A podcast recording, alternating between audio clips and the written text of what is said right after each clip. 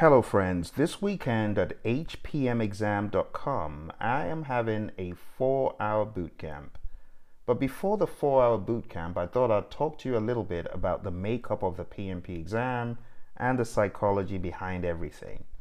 The bottom line is this the PMP exam is a very much needed certification in the world because it is a litmus test for a lot of companies to understand your proficiency in project management those that do have a PMP, they rise to the stack of resumes.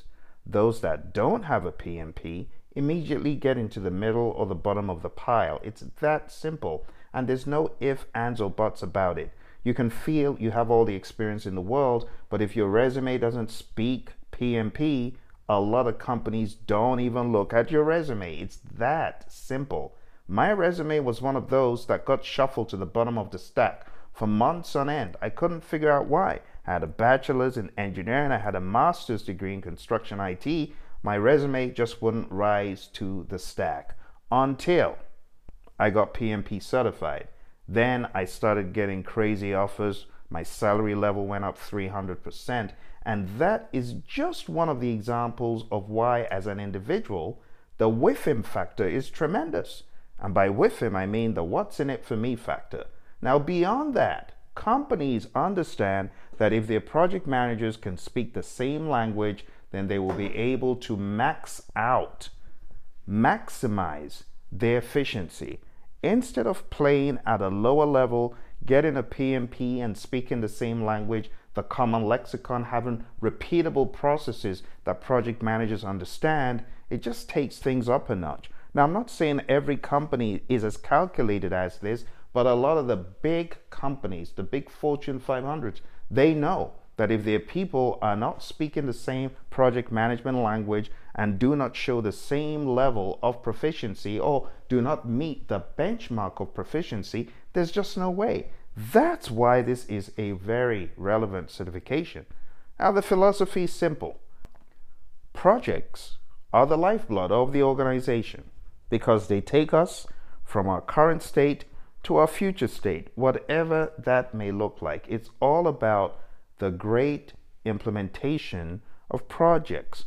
Projects give us benefits. The sum total of the benefits is the value, and the value leads us to the ultimate outcome that we are seeking, whatever that may look like. And that's why projects and project management and the PMP exam are all relevant topics for companies. That's why a lot of firms invest heavily in their people. So if you have been on this journey or you are on the journey, I want to assure you, my friend, this is a very good decision. In fact, it's a life changing one. Now, the exam boils down to the psychology of project management. Now, talking about the psychology of the exam, it's very straightforward. It's all about understanding the principles in the PMBOK Guide 7th edition and juxtapose the Agile Manifesto along the way. And what you discover, the summary is this it's not a one person job, it's a team job. And every team has a servant leader. Every team could have everyone in that psychology of servant leadership.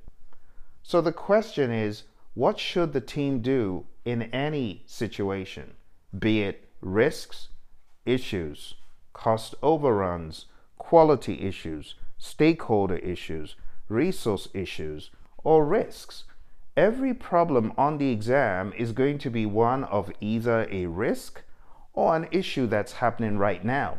And it's going to cut across people, process, and business. It's going to cut across being a good steward, teams, stakeholders, adding value, systematic thinking, leadership, tailoring, quality, complexity, risk, adaptability and resilience, and change. And how do you, as a project manager, handle these things?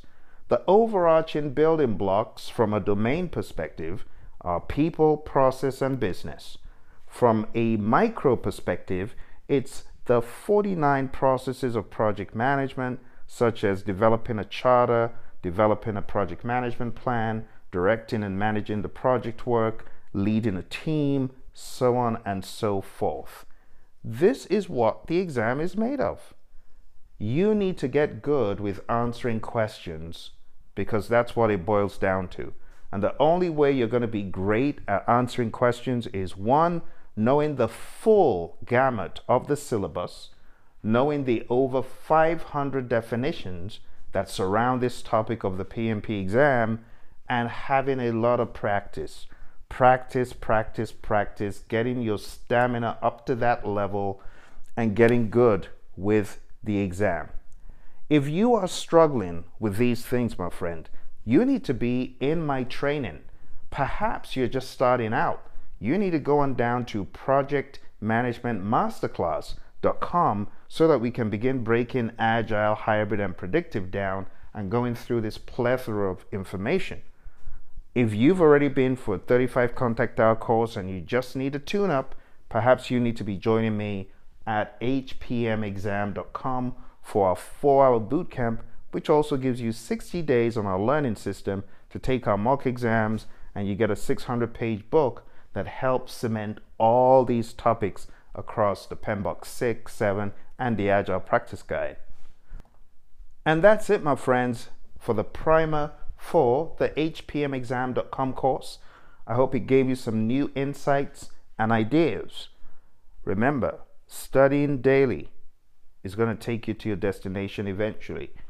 But not just studying anything, having a pattern, a program, a plan is what I would recommend. Perhaps you could tackle people, then process, then business. And our book, PMP Exam Immersion, it helps you do that. You can find that on our website, praizion.com, or you can find that on Amazon. I recommend taking time out, plan out your study, and you'll be glad you did. All the best, and talk to you soon.